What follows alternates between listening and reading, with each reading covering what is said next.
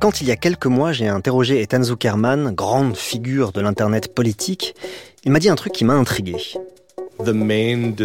La principale disruption produite par la crypto-monnaie jusqu'à maintenant est que des gens, en général de jeunes blancs, possèdent beaucoup d'argent imaginaire, par opposition à un monde où de vieux hommes blancs possèdent beaucoup de vrai argent. J'ai du mal à voir ça comme un progrès.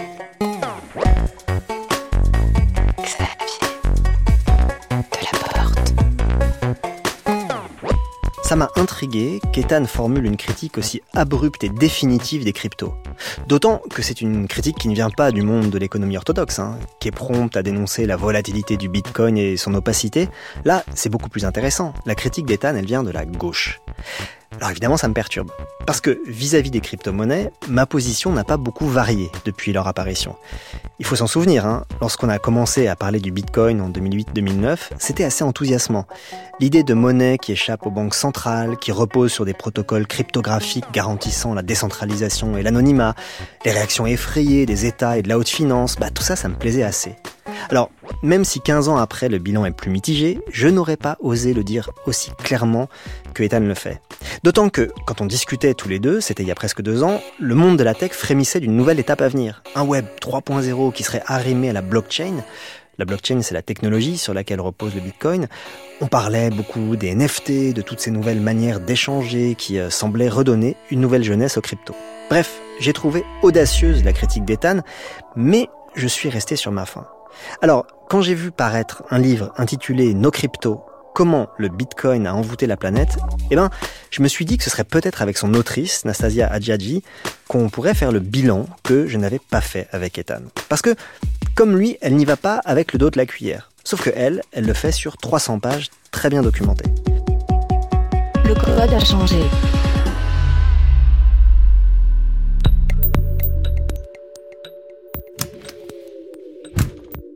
Alors, pendant que Nastasia s'installe dans le studio, je lui dis qu'elle est courageuse. Elle est courageuse parce que la communauté du Bitcoin est assez réactive quand on la critique. J'ai pu le constater moi-même à plusieurs reprises. Et donc, je lui demande, comme ça, au passage, si elle n'a pas un peu peur de s'en prendre plein la gueule. Pas tant le harcèlement que moi, ma trouille, c'est la procédure baillon euh, judiciaire qu'un de, des oiseaux euh, m'attaque en diffamation. Parce qu'ils sont très prompts à le faire, que par ailleurs c'est l'arme des puissants, que dès qu'il y a un truc qui convient pas, euh, ils attaquent pour en diffamation, ou, en tout cas ils font des mises en demeure, des procédures un peu d'intimidation. On est globalement un peu des, des petits joueurs face à cette industrie quand même. C'est intéressant que Nastasia parle d'industrie. C'est pas exactement l'image que je me fais de la communauté Bitcoin. Par ailleurs, je comprends pas bien ce qui justifie cette réactivité, quoi. D'autant plus qu'elle provient de gens qui revendiquent assez souvent le fait d'opérer sous les radars de l'État, des institutions. Défense d'intérêts économiques en premier lieu. Enfin, il est question d'argent quand même, au final. Puis il y a aussi euh, de cet édifice économique et financier qui brasse quand même des milliers de milliards de dollars encore aujourd'hui. Il est le support d'une espèce de mythologie qui a recours à euh, un certain discours, on peut faire l'analogie avec la religion et un certain nombre de promesses Dès lors qu'on tape un peu en démontrant l'inanité de ces promesses, forcément, euh, là on se prend des, coups de bâton euh, en retour. Mais en fait, la rationalité n'a pas de prise sur ces gens. Il y a énormément d'affects, et bon, sur le registre des affects, on peut s'envoyer des, tomates à la figure pendant des mois. Hein. Bizarre encore, hein, de parler d'irrationalité et d'affect pour une communauté qui s'est construite précisément contre la folie des marchés et qui a mis en avant les mathématiques, parce que la crypto, ce sont des maths de haute volée, qui a fait du code informatique le fondement de son modèle de transaction. Alors, comment Anastasia explique-t-elle ces affects très puissants qui soudent la communauté, pourtant hétérogène, hein, des bitcoiners?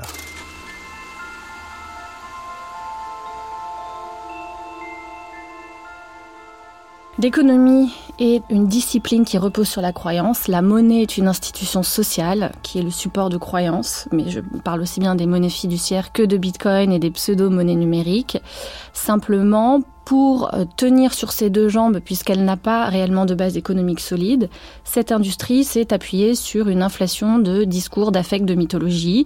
Et donc, en fait, ils sont aussi là pour continuer à ce qu'elle puisse recruter du capital frais, de nouveaux entrants, pour maintenir le socle de cette économie pyramidale. Donc en fait, le discours, les affects sont indispensables pour la survie de l'industrie.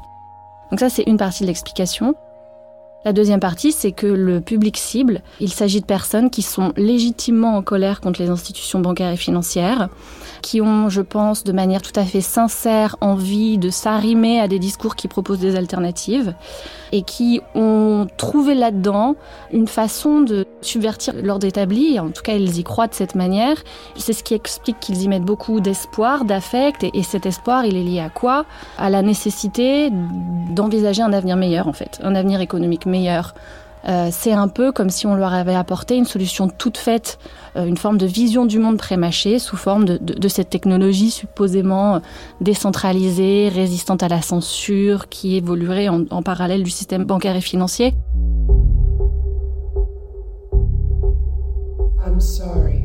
C'est important ce qu'Anastasia dit là. Hein. Il y a dans l'adhésion aux crypto une pulsion parfaitement légitime reprendre du pouvoir sur son destin économique dans un monde où, quand on n'a pas beaucoup d'argent, on subit de plein fouet les dérives du système financier, par exemple quand on règle la crise des subprimes en socialisant les pertes des banques, ou alors quand on subit, comme aujourd'hui, une inflation qui est très forte et très longue. Le Bitcoin peut ressembler à un recours. Mais Nastasia a dit aussi quelque chose que j'ai besoin d'éclaircir. Elle a dit que cette pulsion légitime était une croyance qu'il faut entretenir parce qu'elle est nécessaire au fonctionnement même des crypto-monnaies. Là, j'ai besoin d'une explication. Ce sont des systèmes économiques fermés où il n'y a qu'un influx qui est celui du capital que l'on dépose lorsqu'on décide d'acheter euh, un token. Euh, dans le cas de Bitcoin en particulier, il n'y a que 21 millions de tokens. Il n'y en aura pas plus. Et du fait de ce système fermé où il n'y a pas d'influx positif, mais en revanche il y a des, flux négatifs d'argent, parce qu'en fait il faut acheter du matériel pour produire les fameux bitcoins, entretenir cette infrastructure qui repose d'ailleurs sur euh, une consommation énergétique faramineuse. Donc en fait il y a des flux négatifs de trésorerie ces flux négatifs ne sont pas compensés par une production en fait. Donc la production, c'est quoi? Eh bien, c'est qu'il faut toujours que le capital nouveau rentre et c'est pour ça qu'il faut toujours renouveler en fait les, personnes qui adhèrent et qui achètent ces actifs. Sachant qu'au sein de cette économie fermée, euh, il y a des logiques de capture de la richesse qui sont flagrantes, où en fait les premiers entrants au sein de cette économie fermée on se sont déjà accaparés la très grande majorité de la richesse qui y circule. Donc en fait, si vous voulez, les derniers entrants ne servent qu'à soutenir l'édifice. Il n'y a même pas très peu quasiment pas de chance qu'ils gagnent quoi que ce soit.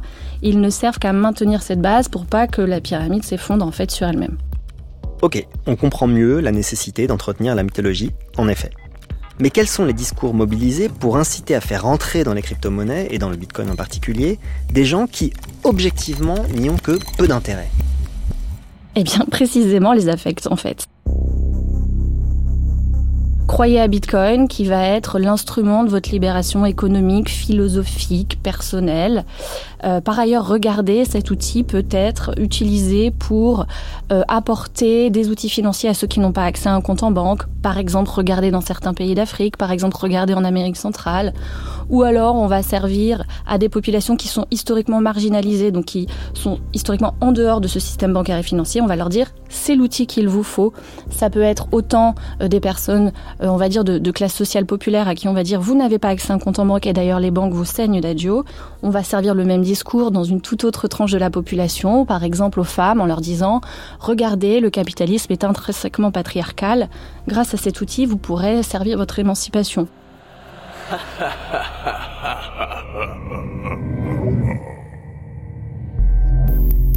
Donc en fait, ce discours, ce qui est intéressant, c'est qu'il est suffisamment plastique et c'est ce qui va permettre de recruter en mobilisant cette rhétorique de l'inclusion mais il y a euh, nombre de chercheurs en sciences sociales, et je les cite dans le livre, qui parlent plutôt d'inclusion prédatrice. C'est-à-dire qu'en fait, c'est simplement parce qu'on a besoin sans cesse de recruter de nouvelles communautés qu'on va aller les cibler avec des discours qui sont un peu marketés avec les termes qu'il faut. Et par ailleurs, globalement, les études qui sont menées sur l'appropriation de ces outils, donc ces actifs financiers numériques par ces communautés, montrent qu'ils vulnérabilisent ces communautés. Ils perdent plus d'argent, en fait, qu'ils n'en gagnent. Ok, mais tout ça, ça profite à qui? L'idée au départ était que ces actifs profitent à tout le monde. Alors, si ce ne sont pas les petits détenteurs qui y gagnent, c'est qui?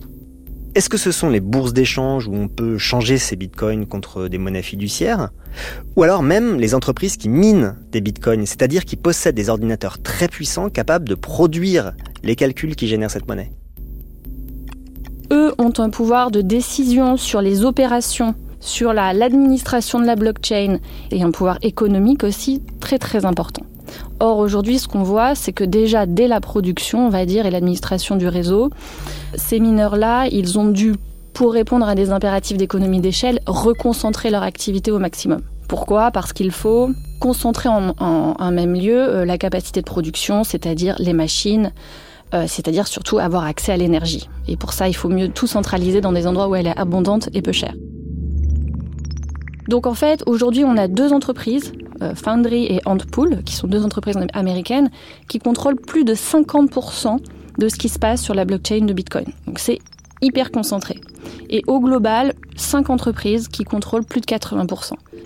Ça, c'est sensiblement la même chose euh, sur, sur les blockchains concurrentes. Mais sur Bitcoin, c'est encore plus visible. Ensuite, on a effectivement d'autres types d'acteurs qui sont centraux. Ce sont les bourses d'échange. Citons par exemple Binance, Coinbase, Kraken. Euh, il y a eu également FTX, dont la chute a été retentissante euh, en, novembre 2022.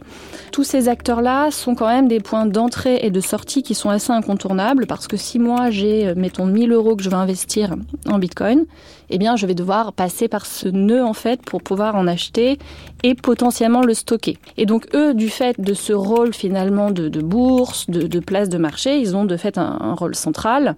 Et c'est eux qui contrôlent la majorité du, du volume des transactions, en fait, aujourd'hui. Donc là encore, ce sont eux qui se sont enrichis, euh, notamment par des, processus assez traditionnels qu'on retrouve dans, la finance classique. Hein.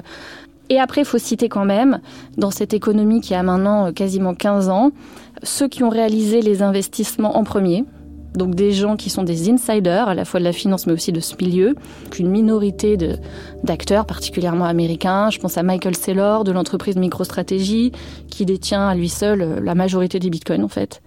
Il y a les frères Winklevoss qui sont euh, aussi deux figures un peu mythiques de ces whales, donc ces fameux euh, gros investisseurs qui ont un peu misé sur cette technologie avant tout le monde et qui de fait sont aujourd'hui euh, les classiques de la finance version crypto-économie. En fait, c'est eux qui ont le capital en majorité et qui du coup ont à la fois un pouvoir de décision, mais qui ont aussi une forme de, de, surplomb sur le reste de cette économie qui est de fait, là encore une fois, très centralisée, très inégalitaire.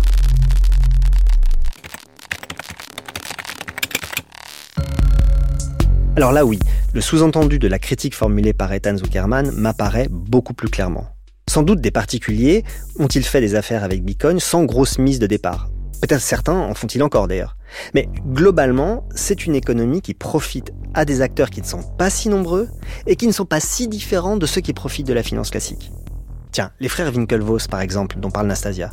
On s'en souvient, hein, parce que ce sont des personnages importants de The Social Network, le film de David Fincher qui raconte les débuts de Facebook. Ce sont eux les premiers qui veulent créer une sorte de réseau social interne à Harvard et qui font appel à Zuckerberg pour le coder. Bon, c'est l'occasion de revoir cette scène mythique où les jumeaux Winklevoss sont en train de ramer dans le magnifique bassin d'entraînement de l'université de Harvard et qu'on vient leur annoncer que Mark Zuckerberg a lancé pour son propre compte le site qu'il lui avait demandé de coder pour eux.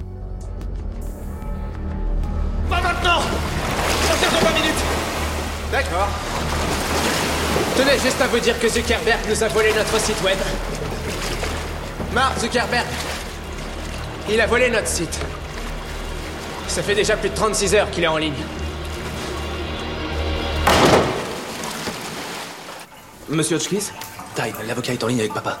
Euh, oui, monsieur, je suis avec mon frère Tyler et notre associé Divya. Bienvenue à The Facebook. The Facebook est un album en ligne qui connecte les gens à travers différents réseaux sociaux. On doit avoir une adresse harvard.edu pour pouvoir s'enregistrer. Exact, oui, monsieur. J'ai appelé tout à l'heure, je cherche Mark Zuckerberg. Oui, monsieur, en fait, il est cité deux ou trois fois, je peux vous le lire.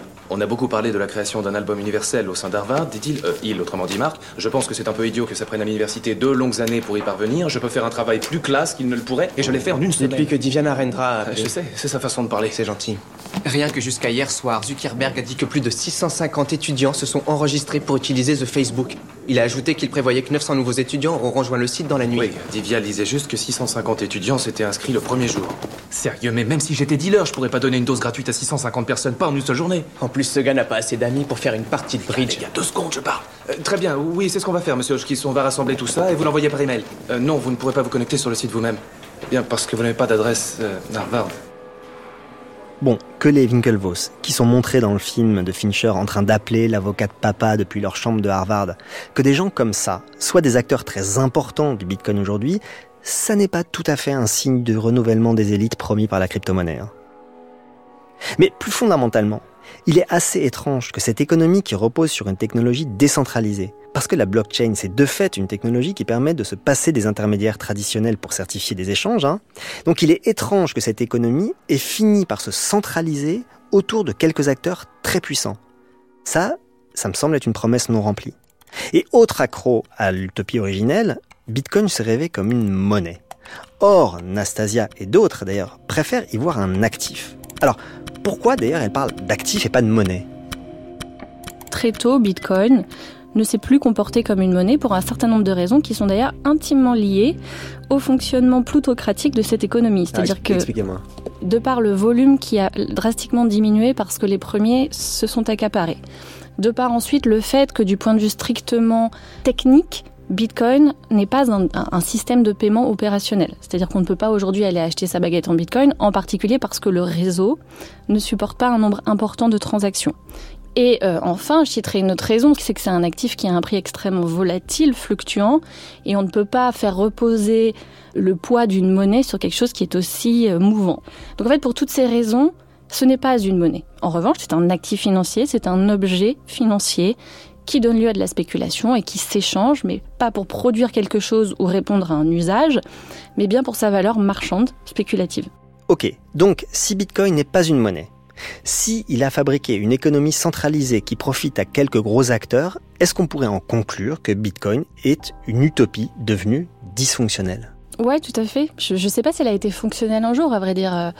Je ne sais pas vraiment si c'est l'usage qui a dévoyé ces idéaux. Je pense simplement que, opérationnellement parlant, c'est une technologie qui était peut-être une belle invention, mais qui s'est fracassée sur le réel. Ok, donc Synastasia concède malgré tout qu'il s'agit d'une belle invention, d'une utopie qui s'est fracassée sur le réel, comme elle dit. Eh ben, allons voir du côté des principes premiers et de la naissance de Bitcoin.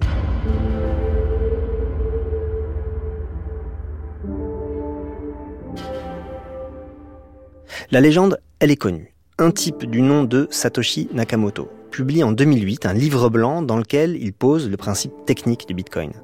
À la base, il y a la blockchain, une technologie qui permet de certifier les échanges, donc en se passant des intermédiaires traditionnels qui certifient les échanges d'habitude, tels les banques par exemple.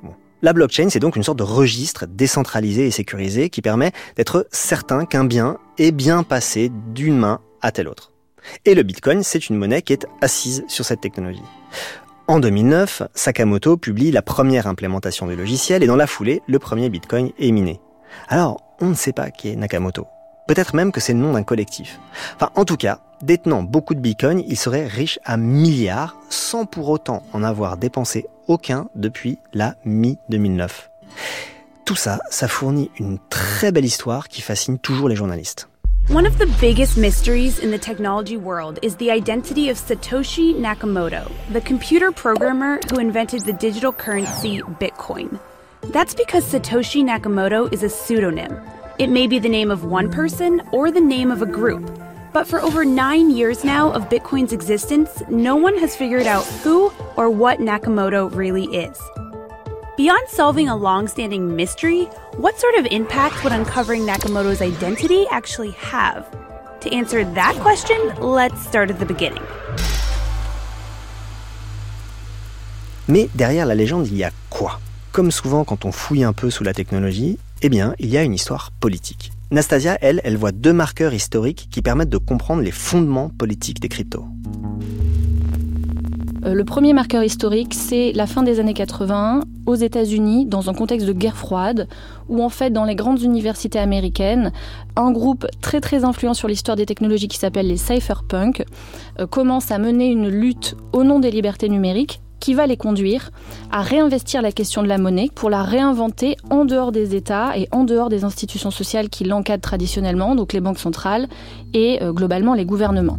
À la fois le, le fait que l'informatique devient désormais un incontournable dans la vie des gens, que par ailleurs les gouvernements sont prompts à encadrer tout cela dans un sens qui ne convient pas aux cypherpunks parce qu'ils le jugent trop restrictif, et eux voudraient précisément utiliser Internet et la cybernétique pour faire société différemment. Or, le gouvernement les, leur interdit, en particulier la NSA, au prétexte que les outils en question, dont la cryptographie, sont en fait euh, un monopole du complexe militaro-industriel et que puisqu'on est en pleine guerre froide, on ne va pas s'amuser à donner à tout le monde le, pouvoir de crypter ces informations parce que ça, d'après le gouvernement américain, ça représenterait un danger de sécurité nationale.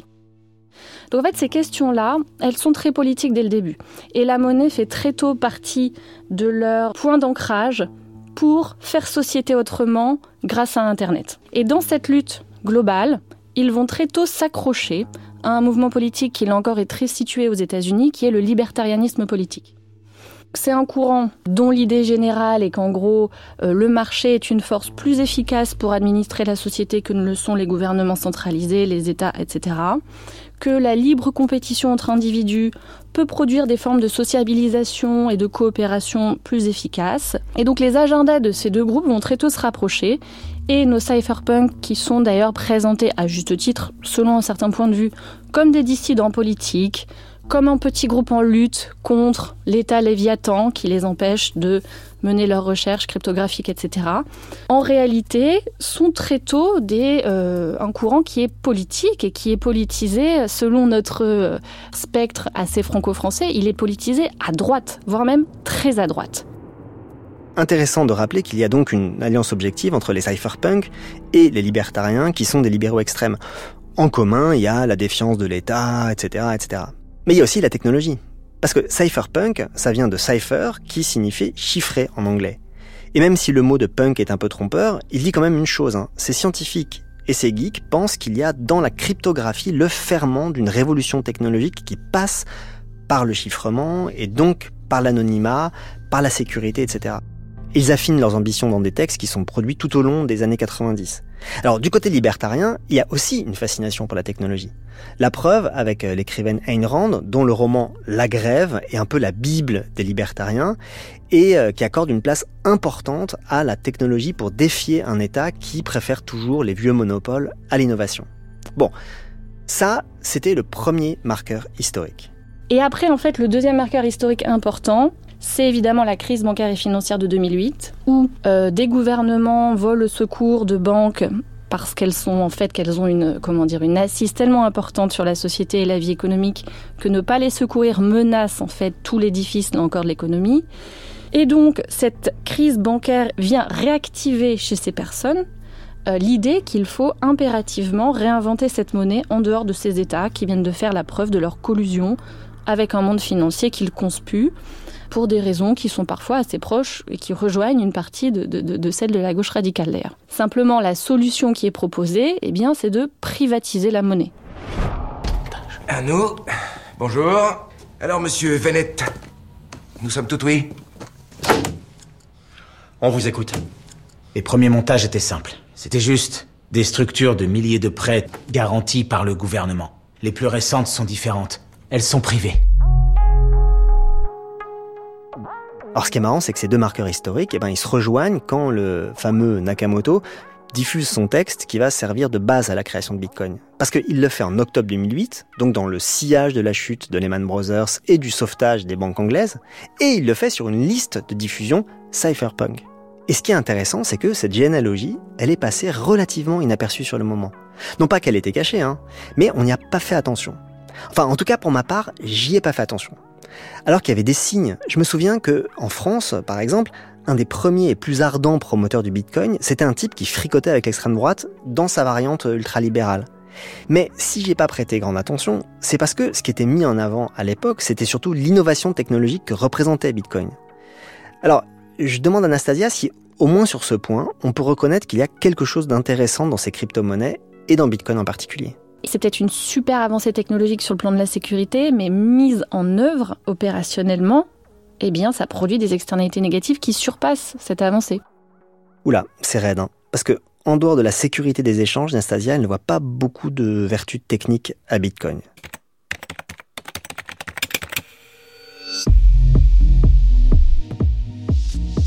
Mais bon, là, plusieurs choses. D'abord, je comprends mieux pourquoi on pouvait s'enthousiasmer en 2008. Parce que même si le soubassement intellectuel pouvait alerter, on ne pouvait pas encore mesurer ses externalités négatives, comme elle dit, c'est-à-dire concentration de la richesse, le coût énergétique sur lequel il faudra qu'on revienne d'ailleurs.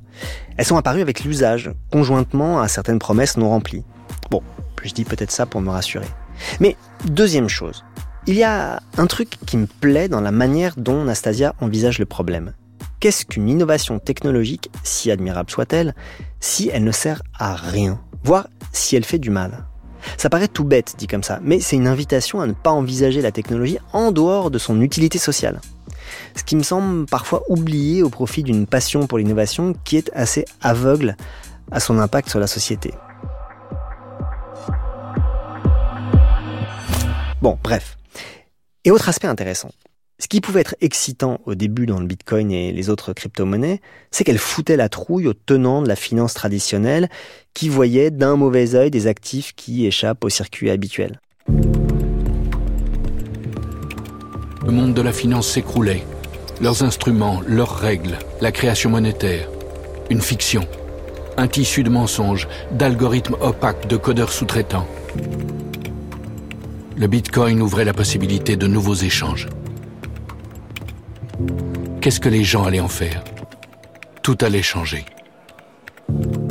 Et encore une fois, est-ce qu'on ne s'est pas leurré aussi sur ce point? Xavier, de la porte. Et ça, je le comprends quand je demande à Anastasia de quand date l'intérêt de ces acteurs traditionnels de la finance pour les cryptoactifs. Le code a changé. Il date du milieu des années 2010 et on va dire de manière très opportune, après cette déflagration qu'a été cette crise financière, bancaire, économique, il faut pour ces acteurs un moyen de se relégitimer. Et quoi de mieux pour se relégitimer que de s'ancrer dans une perspective d'innovation technologique? Donc en fait, la blockchain, les cryptoactifs vont devenir une forme de viatique aussi pour ces grandes institutions bancaires et financières pour montrer aux gens que oui, elles pensent au futur de la finance et que d'ailleurs elles sont très en pointe sur les tendances technologiques. Et ça, on va dire que c'est un discours de communication destiné au grand public parce qu'en fait, en réalité, à la tête de ces institutions, il y a quand même une forte défiance vis-à-vis de la crypto. On peut euh, rappeler que Warren Buffett, qui est le grand classique du capitalisme financier américain, a beaucoup beaucoup euh, craché sur Bitcoin en disant que c'était ridicule, que c'était improductif, dangereux, etc., tout en menant un certain nombre d'investissements euh, dans des entreprises technologiques, des cryptoactifs. Donc on va dire que c'est, je dirais, un impératif de communication un petit peu pour ces, un impératif d'image pour ces acteurs de la finance traditionnelle qui effectivement très tôt vont euh, mettre en œuvre des, systèmes de blockchain. JP Morgan a une blockchain, euh, Goldman Sachs a une blockchain. Enfin voilà. En France, BNP Paribas, Société Générale, tout le monde fait de la blockchain parce qu'en fait, ça fait un peu cool de faire de la blockchain. Et du point de vue de la cryptoéconomie, qui effectivement est née théoriquement de cette défiance vis-à-vis -vis du système bancaire et financier, c'est de l'ordre de la nécessité économique. Parce qu'à un moment, il va falloir un peu se raccrocher au gros pour euh, assurer un petit peu sa survie. Donc en fait, dès le milieu des années 2010, on va voir les capitaux affluer dans cette économie, dans cette crypto-économie, des capitaux qui sont ceux beaucoup de, firmes d'investissement privées, les fameux venture capitalistes, qui vont ouvrir le robinet euh, des milliards de dollars, ce qui va entretenir une forme de hype autour de ces entreprises, qui vont avoir par la suite la légitimité pour aller justement demander des crédits aux grandes banques, etc. Ce qui n'a pas empêché, dès ce moment-là, les discours sur la supposée dissidence vis-à-vis du système de prospérer. Intéressant, hein, la rencontre de ces deux intérêts. Du côté de la finance traditionnelle, ça paraît moderne. Avec éventuellement sans doute l'espoir de trouver une nouvelle source de profit. Et du côté de la crypto-monnaie, c'est de trouver de nouveaux capitaux. Mais ça pose une question. Qu'est-ce qui aujourd'hui différencie cette crypto-économie de la finance traditionnelle si on y retrouve les mêmes phénomènes de concentration du capital entre les mains des mêmes acteurs? Les règles qui s'y appliquent. C'est-à-dire que jusqu'à présent, quasiment aucune des règles qui s'appliquaient aux grandes banques et institutions financières ne s'appliquait aux entreprises de la crypto-économie qui brassait pourtant des milliers de milliards de dollars. Et par exemple, quelles règles Vous pensez à quelles règles Les règles qui ont trait euh, au fait de connaître les clients finaux ou les règles qui s'appliquent pour tout ce qui est l'encadrement de blanchiment d'argent.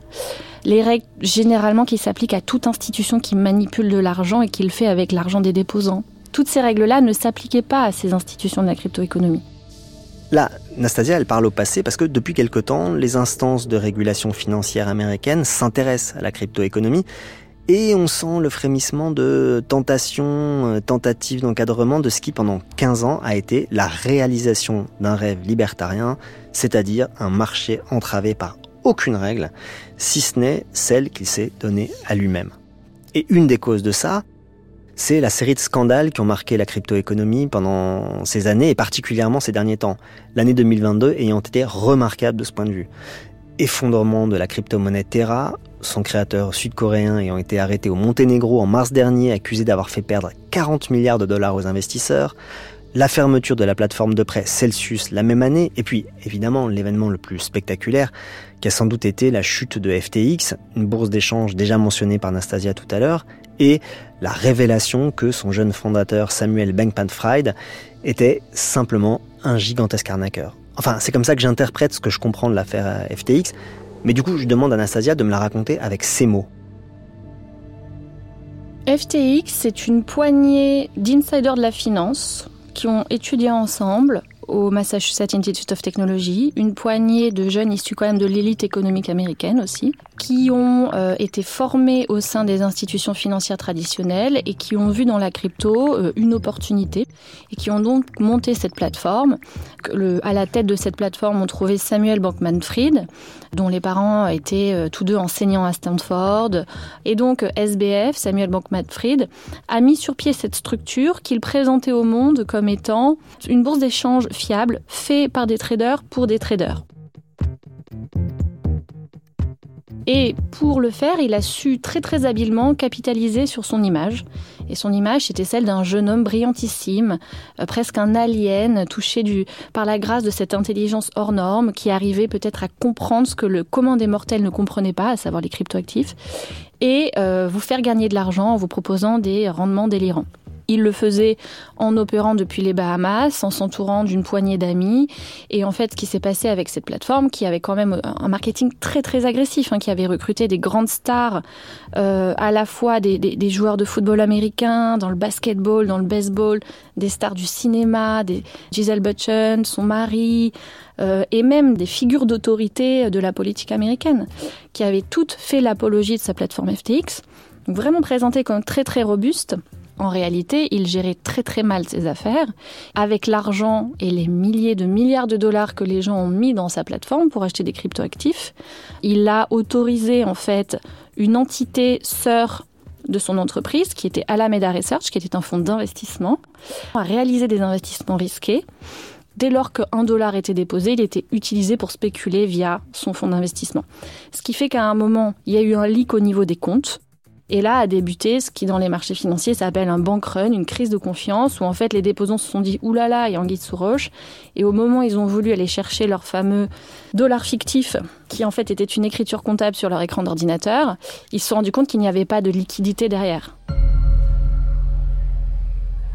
Tout s'est effondré, et est apparu de manière assez brutale à la face du monde la manière avec laquelle se passe euh, la gestion de l'argent sur ces plateformes de crypto-monnaies. Alors évidemment, on pourrait dire que c'est rare. Mais pas tant que ça.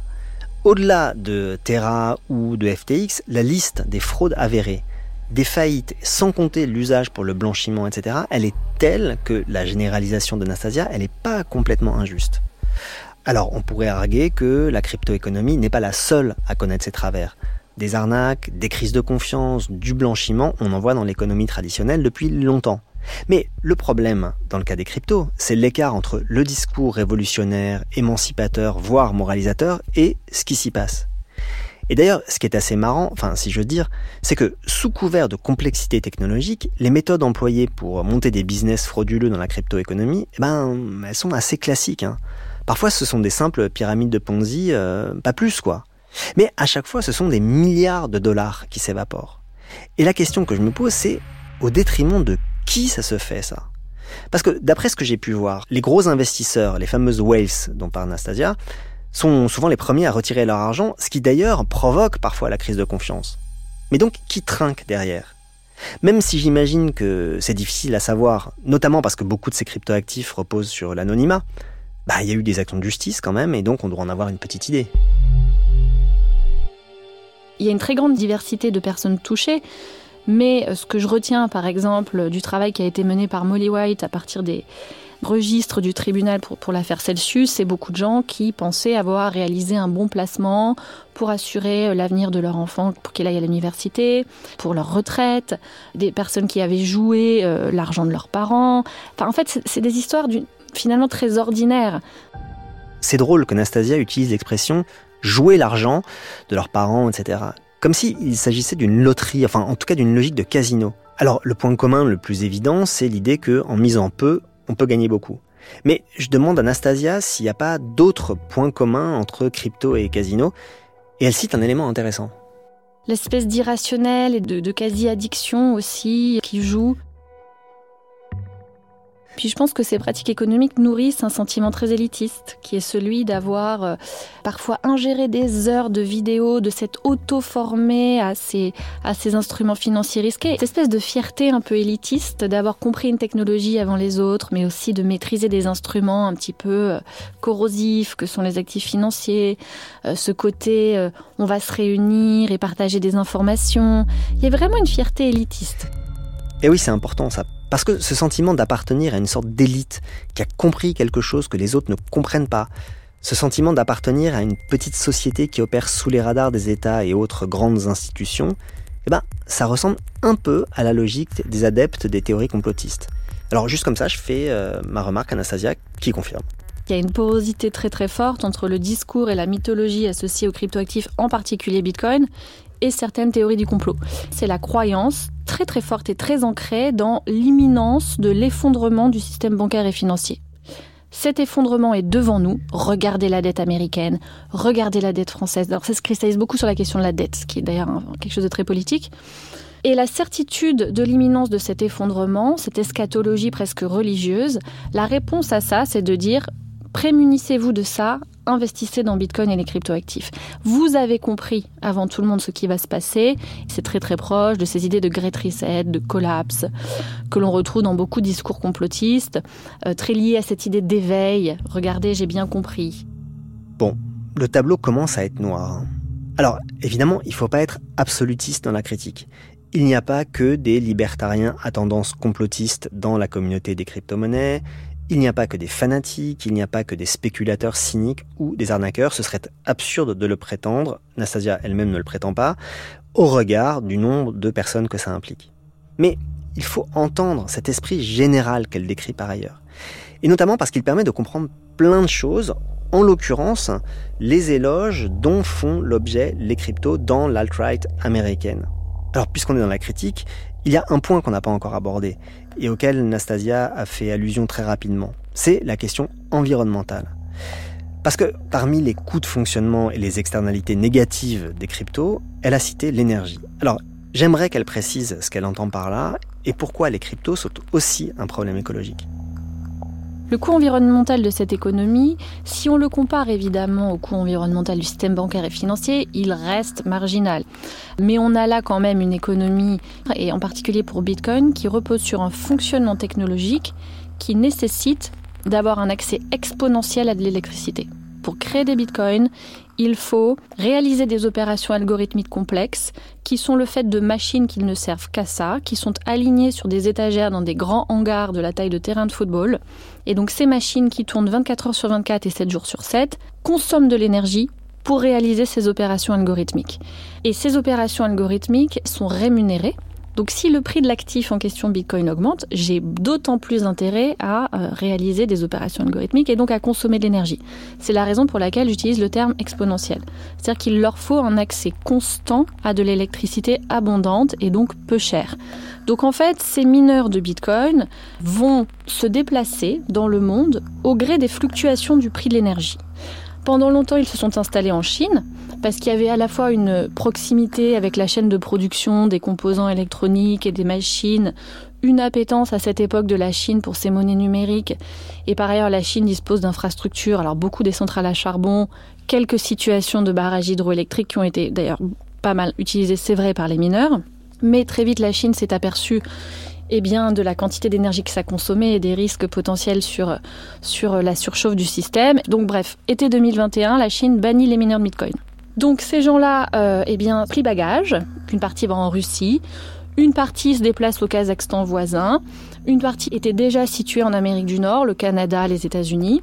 Et donc à chaque fois, le processus se répète. Ils s'installent et ils vont miner leur bitcoin là où il y a l'électricité. Donc au Kazakhstan, c'est majoritairement à partir de centrales à charbon. En Russie, pareil. Aux États-Unis, ils vont là où l'électricité est pas chère. Donc c'est au Texas, c'est au Dakota du Nord, euh, ça va être en Alaska. Et pareil, là, ils utilisent de l'électricité qui provient majoritairement de ressources fossiles d'énergie. Oui, ben évidemment, l'énergie peu chère, c'est souvent de l'électricité sale, si je puis dire, donc ça déjà c'est un problème. En plus, il peut arriver que dans des pays aux infrastructures un peu plus fragiles, comme le Kazakhstan, eh ben, la forte demande en électricité provoque des blackouts pour les habitants. Alors, depuis quelques années, certains font un effort pour pratiquer ce qu'ils appellent un minage vert, par exemple en ayant recours à de l'énergie produite par des centrales hydroélectriques. Mais bon, ça ne couvre manifestement qu'une petite partie de l'électricité nécessaire. Et Ethereum, la monnaie rivale de Bitcoin, a changé de son côté son protocole de minage et a réduit sa consommation énergétique de 99%. Alors, certes, encore une fois, il semble que ça ne règle qu'une partie du problème puisqu'il faut de toute façon faire tourner des machines pour euh, stocker les jetons et prouver qu'on les détient, ce qui est loin d'être neutre. Et puis par ailleurs, on estime à 20 000 le nombre de cryptoactifs en activité. Mais quand même, c'est peut-être un signe que les choses vont dans le bon sens. Mais bon, alors, pour Nastasia, le vrai problème, il est ailleurs.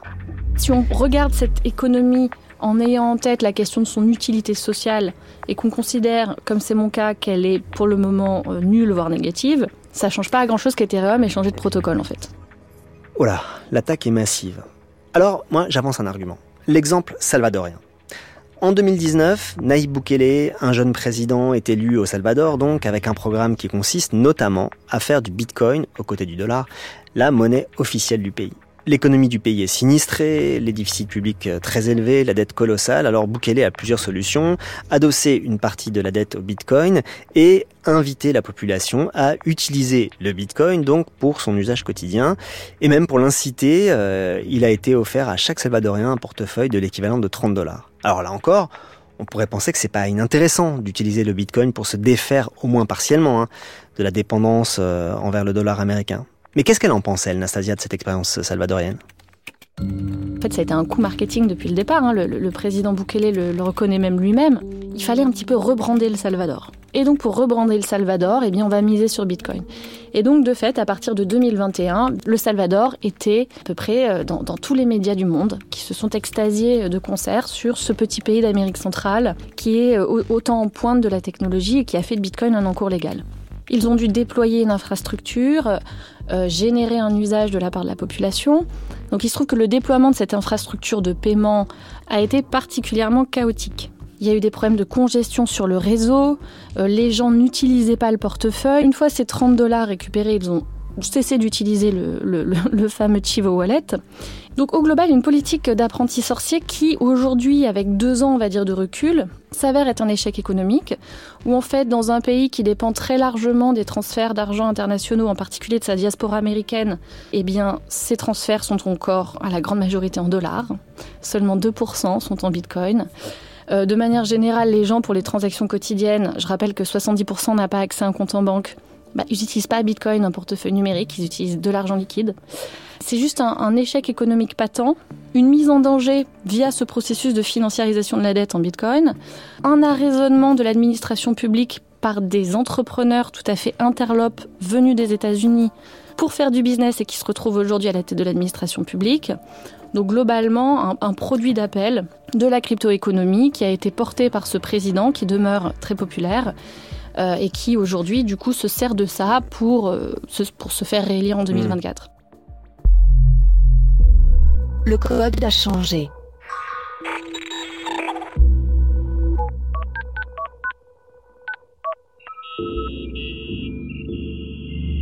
Oui, alors il faut dire en plus que cette politique économique se double d'une communication qui se veut très moderne et d'une politique sécuritaire dure, ce que Bukele justifie en disant qu'il est le dictateur le plus cool du monde. Je le cite. Alors, euh, les Salvadoriens ne sont pas les premiers au monde à voter et revoter pour un dictateur. Il est intéressant hein, que Nastasia considère le Salvador comme un produit d'appel de la crypto-monnaie, comme elle dit. Ça rejoint un autre terme qu'elle utilise pour euh, désigner ce phénomène d'expansion du Bitcoin aux économies nationales. Elle va jusqu'à parler de crypto-colonialisme. Alors, j'aimerais savoir si ce phénomène de crypto-colonialisme, comme elle dit, se limite au Salvador. L'Amérique centrale a été très très visée. Le Venezuela aussi avait fait l'objet de, des appétits de certains dirigeants de la crypto-industrie, en particulier du, CEO de Coinbase, euh, Brian Armstrong. Il y a eu Porto Rico, euh, île qui est devenue le paradis tropical des bitcoiners et des, des, des entrepreneurs de la Silicon Valley, puisqu'ils étaient accueillis avec un système d'allègement de la fiscalité tout à fait euh, étourdissant. En revanche, eux se sont très largement servis dans le patrimoine, ont beaucoup racheté de terres, de d'immeubles historiques, ce qui a conduit donc très logiquement à une montée des prix sur l'île. Et euh, eh bien la population commence à, être en colère. Donc là, c'est aussi une logique très territoriale hein, de colonialisme. On voit sensiblement les mêmes opérations en Afrique. On vient contester l'héritage colonial qui s'exprime au travers du franc CFA, mais on vient apporter une solution sous forme d'une monnaie privée gérée par une poignée d'entreprises.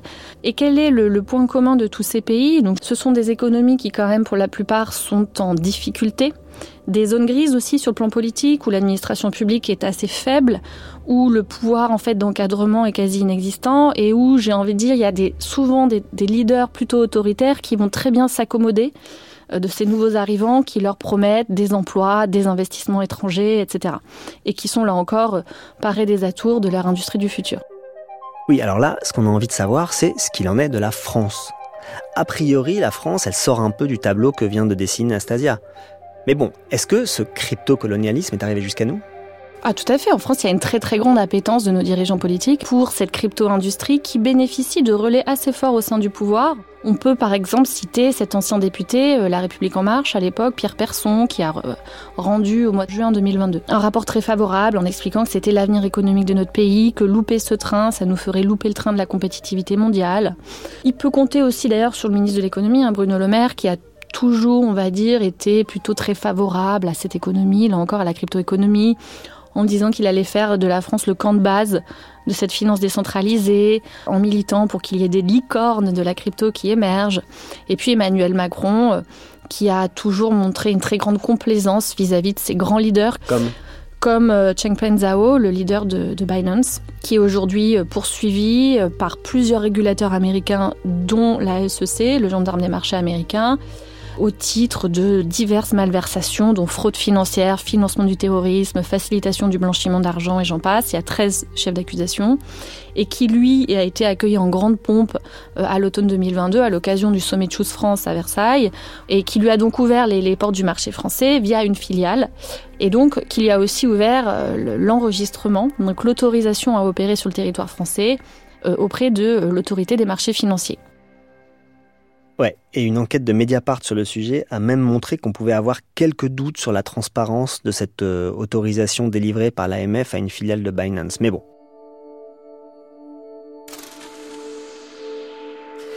Tout ça, quand même, ça raconte quelque chose. Le fait que des enquêtes journalistiques montrent le fonctionnement trouble d'une partie de la cryptoéconomie, le fait que les autorités de régulation américaines semblent prêtes à prendre des mesures, le fait qu'on commence à montrer que les externalités sont largement négatives, eh ben, pour moi, ça crée une question alternative. Soit, première possibilité, c'est la fin d'une histoire. Et ces cryptos vont petit à petit disparaître parce qu'elles sont devenues trop loin, elles se sont trop éloignées de l'utopie originelle. Ou alors, deuxième possibilité, des règles plus strictes vont être imposées, comme c'est déjà euh, le cas en Europe d'ailleurs. La régulation peut avoir pour effet d'épurer euh, en effet le marché en légitimant un certain nombre d'acteurs qui seraient moins mauvais mais aussi en insularisant ceux qui sont clairement pourris et qu'ils resteront peut-être et qui continueront d'opérer dans une espèce de, sous-couche du web. Mais dans tous les cas, il y aura une forme de nettoyage. Il y a un nettoyage qui est en train de s'opérer. On peut considérer que c'est une bonne nouvelle, hein. même si on connaît plein de marchés qui, malgré des règles, ne sont pas plus vertueux. Enfin bon. Ce qui est intéressant, c'est que malgré toutes ces critiques et dérives qui sont très documentées, la blockchain continue d'être investie d'espoir. Parce que, comme je le disais au début, hein, il y a 2-3 ans, on s'est remis à beaucoup parler de la blockchain, qui serait donc la technologie sur laquelle reposerait ce Web 3.0 qui est censé succéder au Web 2.0 que nous connaissons. C'est là qu'on s'est mis à s'exciter là autour des NFT, etc. Et donc j'aimerais bien savoir ce que Nastasia elle pense de tout ça. Pour moi, le Web 3, à l'image de la blockchain, est un joli terme un peu abscon pour enrober une réalité qui est juste qu'il faut inventer à cycle régulier des innovations technologiques pour justifier derrière qu'il y ait de l'argent qui soit investi et que certains s'enrichissent.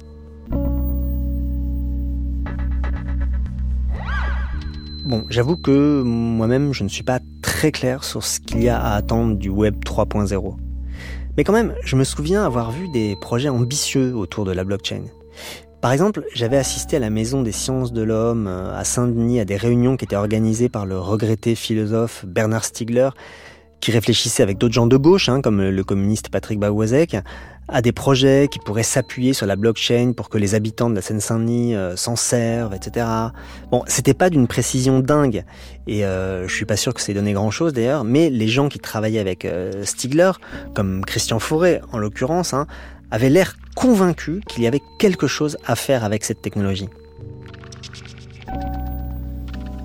La blockchain introduit un espace public certifié, ce qui la distingue du web. Quelles en seront les conséquences?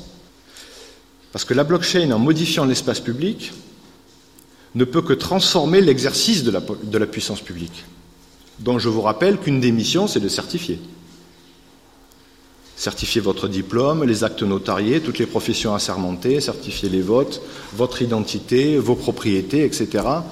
Une des activités importantes de la puissance publique, c'est de produire ces certifications. C'est-à-dire qu'avec la blockchain, nous avons la possibilité d'inscrire dès à présent le droit dans le fait technologique, qui est la blockchain. Là où le web publiait, en tout cas pouvait publier le droit, la blockchain pourrait opérer le droit en fusionnant droit et fait dans certains domaines, bien évidemment. Cette intervention de Christian Fauré, elle date de 2015. Et euh, ce souvenir qui remonte à ma mémoire me pose une question. Peut-être que ce n'est pas la blockchain en soi qui est nulle, mais juste les usages qu'on en fait maintenant. Parce que quand je réécoute aujourd'hui ce que racontait Forêt, eh ben, je me dis qu'il y a peut-être là-dedans quelque chose qui pourrait changer très concrètement notre rapport à l'État, bien au-delà de la question monétaire. Socialement, ça sert à résoudre quoi? Des problématiques de gouvernance. Or, pour résoudre des problématiques de gouvernance, tu as besoin d'institutions, en fait. Et la promesse a été à un moment que la blockchain remplace ces institutions. Or, ce n'est pas la réalité. On en revient toujours à des problématiques sociales, en fait, des questions de sciences politiques sur comment on administre, comment on gouverne, où est la confiance. Et ces technologies prétendent supprimer le social en y apportant de l'algorithmie des maths. Et en réalité, ça marche pas. Parce qu'à la fin, ça ne résout pas ces problématiques ou alors ça en crée d'autres. Pour moi, gouverner une société à partir des algorithmes en disant vous allez voir, c'est des maths, c'est robuste, infalsifiable, ça ne se trompe jamais, j'y crois pas du tout. Et surtout, j'ai pas envie en fait. J'ai envie que ce soit négociable, qu'il y ait une délibération, qu'il y ait un contrôle démocratique, de la réversibilité. La blockchain, les actions sont irréversibles. Que j'envoie de l'argent à une mauvaise adresse, que je me trompe dans d'une lettre dans ma site presse de 48 symboles, eh bien, je perds mon argent, je perds l'information. Enfin, il y, a quelque chose d'extrêmement autoritaire et, rigide dans ces technologies qui ne convient pas à un monde qui demande qu'on puisse négocier.